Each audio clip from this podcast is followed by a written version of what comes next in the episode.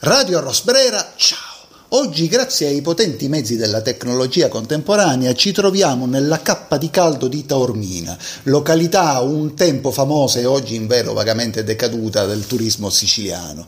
Cappa di caldo che si prolunga da un mese, anzi da una settimana, non esageriamo, ma questo non ci impedisce di essere vispi allegri. Ho usato il plurale perché oggi sono in compagnia di Vincenzo Aronica, colui che dirige tutte le operazioni di marketing della Cineteca Nazionale del Centro Sperimentale Mondiale di Cinematografia.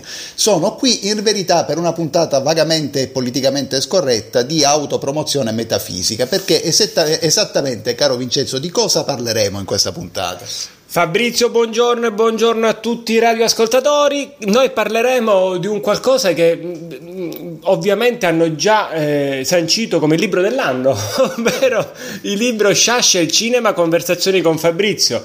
So che è politicamente scorretto, mi hanno detto che questa eh, trasmissione può il politicamente scorretto, quindi siamo qua a parlare di questo libro, eh, noi due che l'abbiamo scritto, ma soprattutto a raccontare come nasce un po' l'idea di questo libro. Che ne pensi? Può essere interessante? Ma speriamo che per gli ascoltatori lo sia. Allora, esattamente come nasce, e cioè che cos'è questo Sciascia il cinema conversazioni con Fabrizio?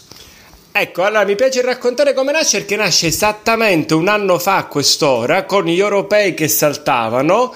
Eh, mi ricordo molto bene, si chiacchierava di, di, di, un periodo un po' burrascoso che speriamo di esserci lasciati alle spalle e con il mio consueto eh, autodistruttivo ottimismo ho detto Fabri, ma noi per i cento anni del nonno che cosa possiamo inventarci? Tu con invece il tuo consueto realismo che io maldestramente ho sempre chiamato pessimismo, mi hai detto Vince, ma ancora che cosa ci possiamo inventare? È stato detto tutto, sarebbe inutile e sarebbe forse anche ripetitivo e invece no, siamo riusciti. Eh, io mi prendo un po' il merito dell'idea, ma poi grazie veramente a tutti i tuoi ricordi, tuoi, della famiglia, di Vito, eh, alle bellissime fotografie che abbiamo avuto da grandi fotografi della Cineteca Nazionale, devo dirmi molto soddisfatto soddisfatto di aver, di aver insieme fatto veramente questo grande omaggio al nonno con un tema che a volte è stato trattato dai grandi saggisti e quindi non da noi sicuramente, ma invece questa volta viene trattato con quello che secondo dico me, ma ho capito che su questo abbiamo sposato la stessa linea, cioè di parlare di, del cinema come questo grande, questa grande amante che ha sedotto e poi in fondo deluso nonno Leonardo. Sì, allora in definitiva dunque il libro che cos'è? Non è veramente un saggio sul cinema o sul rapporto fra Sciascia e il cinema, ma è appunto una chiacchierata, noi questo lo, non per raccontare i fatti nostri agli ascoltatori, ma con Vincenzo Aronica ci siamo ritrovati compagni di banco in prima media, è una chiacchierata che esamina un film dopo l'altro, appunto i film tratti dai romanzi di Leonardo Sciascia, però più da un punto di vista aneddotico e anche provando degli agganci con la realtà e non solo, il libro tra l'altro ha anche delle testimonianze illustri di Giuseppe Tornatore, di Roberto Andò, di Beppe Cino, insomma abbiamo fatto gli sboroni, va. Compa, mi verrebbe di dire che abbiamo esagerato, eh, però ne è valsa la pena, nel senso che anche le testimonianze non sono casuali, sono tutte persone che avevano veramente un legame affettivo, oltre che una conoscenza profonda di Sciascia e del suo rapporto col, col cinema.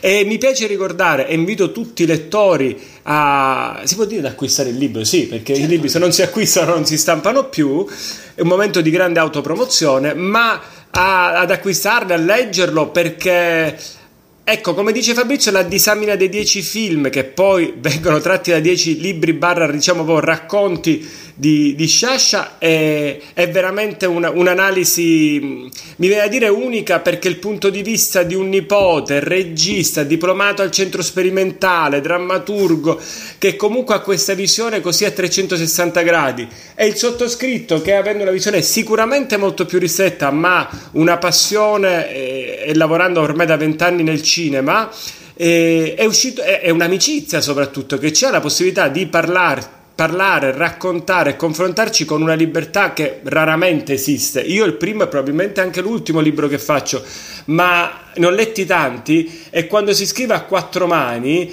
eh, si capisce subito se c'è il tipo di rapporto che c'è tra i soggetti che scrivono, tra i coautori. E, e in questo caso si capisce proprio che il termine conversazioni non è mai stato più appropriato perché è nato come una bella chiacchierata tra due compagni di scuola che parlano per me il nonno di Fabrizio poi il fatto che stia Leonardo Sciascia è una, una meravigliosa coincidenza che ha dato la possibilità appunto di, di, di, entrare, di approfondire, di conoscere anche per me eh, delle, delle, delle, aneddoti, che ci sono dei bellissimi documenti, ringrazio sempre la famiglia, la fondazione anche Sciascia per aver dato questo materiale. Io dico che veramente è uscito fuori un qualcosa che non è dal punto di vista in, non intellettuale, scientifico, e questa è la parola giusta. Dal punto di vista scientifico è sicuramente eh, non, non, perfetto, ma dal punto di vista della fluidità, del racconto è veramente gradevole. E stavo dicendo, io poi mi dilungo, mi conosci, parlo, eh, non dico mi perdo, ma mi, mi sposto fra vari temi. Le testimonianze di Andò Tornatore Cino sono bellissime. Io li ringrazio anche attraverso questa emittente perché ognuno a modo suo ha raccontato un pezzo di Sciascia e un pezzo di come Sciascia ha vissuto con loro questo rapporto col cinema. Senti, promozione dentro la promozione. E qualche giorno fa alla Fondazione Leonardo Sciascia, in realtà lungo le strade perfino del paese di Racalmuto, è stata inaugurata una mostra con le foto di scena di Enrico Appetito fatte sul, film, eh, sul set del film tratto dal giorno della civetta mi veniva in mente questo legame perché tu giustamente citavi alcuni documenti inediti custoditi alla fondazione e fra questi ci sono le, net- le lettere di Renato Candida. Eh, chi era Renato Candida? Non tutti sanno che il personaggio del capitano Belloti, cioè il protagonista del giorno della civetta, il primo e quasi unico carabiniere positivo della storia della letteratura italiana, trae origine da una persona realmente esistita, questo maggiore dei carabinieri, Renato Candida, che era pugliese di origine, poi trapiantato in Piemonte, ma comandato ad Agrigento negli anni 50 e che era stato grande amico di mio nonno, a cui appunto Sciascia si era ispirato per, questo, per descrivere questo personaggio.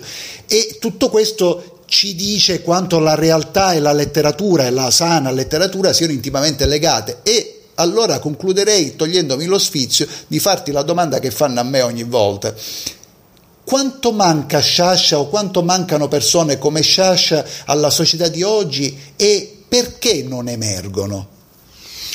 Guarda, quanto manca è una risposta che non ha bisogno di una risposta, perché basta guardarsi intorno, basta accendere, un tele, basta accendere la televisione e senti, vedere un telegiornale, ma forse anche ancora più semplice, basta parlare con le persone per rendersi conto di quanto ci sia una situazione che dire di confusione è riduttivo, è ormai una condizione di assoluto... Ecco, è una confusione incosciente.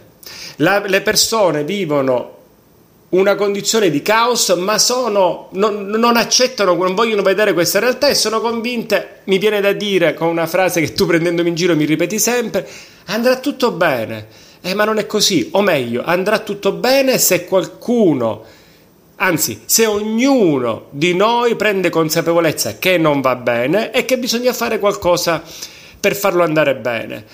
E, e, e ti devo dire che anche sulla seconda domanda su perché non c'è un, un, una persona come Sciascia o chi potrebbe essere, ma anche là, e io mi rendo conto che le condizioni di questa società, le condizioni, scusa se io sono un po' estremo, ma rispetto a te sono sempre un moderato, quindi va bene sicuramente.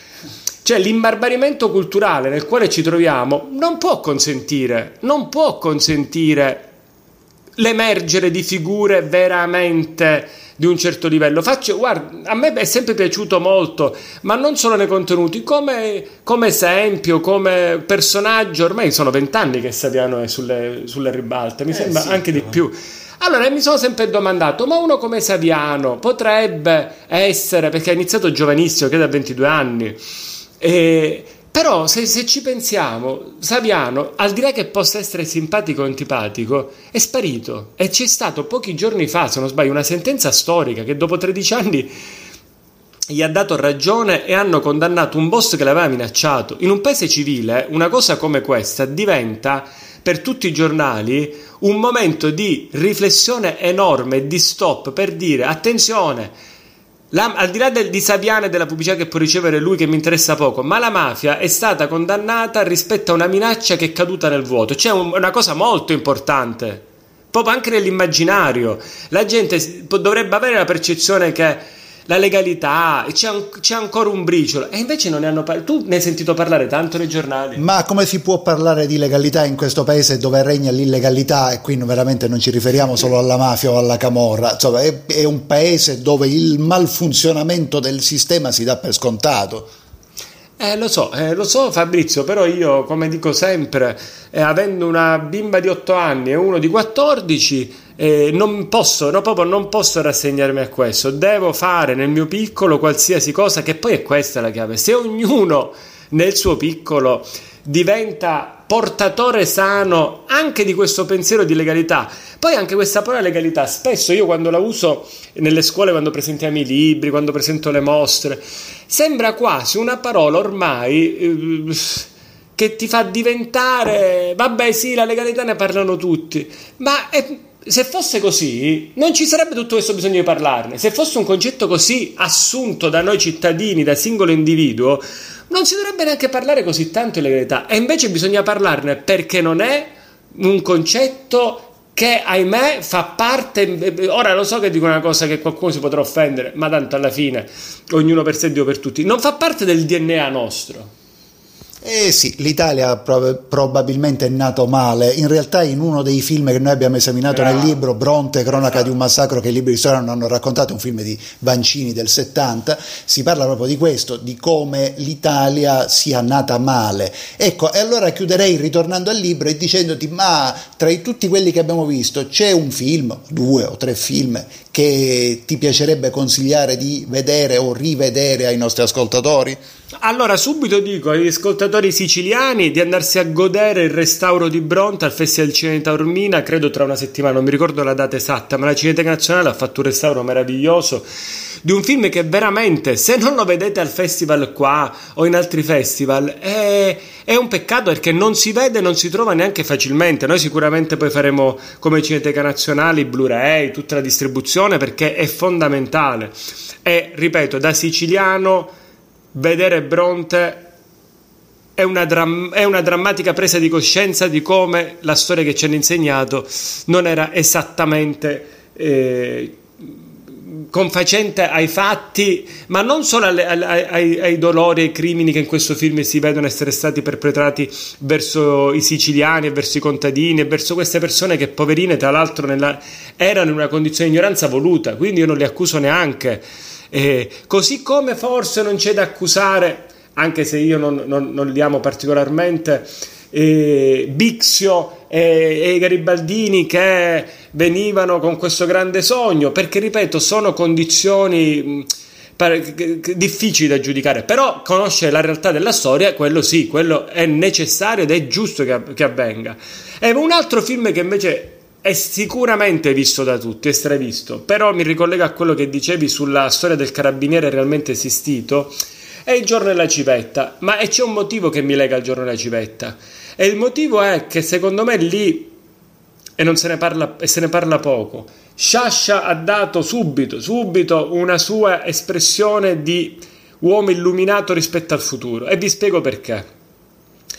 Da 6-7 anni c'è un continuo, forte, martellante e probabilmente giusto una campagna uh, di, di MeToo, di difesa delle donne, le donne eh, vanno riconosciute. Per carità, tutto giusto, non sarò io certamente a dire che sono contrario, anche se certe volte i modi non mi fanno impazzire nei quali vengono rappresentate queste giuste ehm, rivendicazioni. rivendicazioni. Però, signori, se pensate che negli anni 60 c'è stato un uomo che in un racconto ha preso una donna eh, vittima di mafia, nel senso che era sparito, poi si scoprirà che è stato ucciso il marito, e per la prima volta nella storia, nella storia proprio dell'uomo, quando la mafia non era neanche una parola ufficiale, cioè perché poi vent'anni dopo, negli anni, fino agli anni 80, è stata ufficialmente eh, riconosciuta l'associazione mafiosa. Quest'uomo ha preso una donna e ha detto non ci sto, non ci sto al ricatto di mafia, all'omertà, al silenzio, poi è stata splendidamente rappresentata da una meravigliosa Claudia Cardinale nel film, di successo, eh, eh, ma al di là ecco, della bellissima Cardinale, del bellissimo film, cioè avere questa intuizione secondo me è solo una cosa che poteva fare Sciascia. E quando mi dici ci manca, è certo che ci manca, perché sai quante intuizioni ci servirebbero oggi? E la cosa più drammatica è che le intuizioni degli anni 60 di Sciascia sono attuali oggi. Questo mi sembra, ma dimmi tu cosa ne pensi, che ci dà la reale mancata evoluzione sociale di questo paese. Perché se le cose degli anni 60 sono attuali oggi, qualcosa non è andato. In realtà, guarda, proprio l'altro giorno all'inaugurazione della mostra a Racalmuto, il generale dei carabinieri Cavallo faceva notare che nel film l'unico altro personaggio femminile è la figlia di Don Mariano che appare solo per aiutare il padre a mettersi le scarpe. e quindi e, in realtà è vero quello che dici tu, si potrebbe dire che i campi medi decenni dopo non esistono, cioè, c'è chi si agita per un futuro migliore e chi si accontenta di mettere le scarpe a qualcun altro. Ma a questo punto direi che forse possiamo, ricordando però chiaramente che il libro Sciasce il cinema è pubblicato dal Centro Sperimentale di Cinematografia, dall'edizione di Bianco e Nero e da Rubettino, possiamo andarci a rinfrescare in piscina, che dice che c'è sta cappa recauro. Ma eh, come dici tu, noi, noi abbiamo fatto questo libro per condividere e per divertirci, quindi dopo tanto lavoro ci condividiamo e ci divertiamo qua in questa tormina che non è più la stessa tormina di probabilmente vent'anni fa, ma è sempre un luogo meraviglioso di una terra meravigliosa, piena di problemi, ma sempre meravigliosa. Questo lo ripeto. E parafrasando quello che hai detto poco fa, citandomi, non mi cito, dicendomi non andrà tutto bene se non ci ribelliamo. Radio Rosbrera, ciao.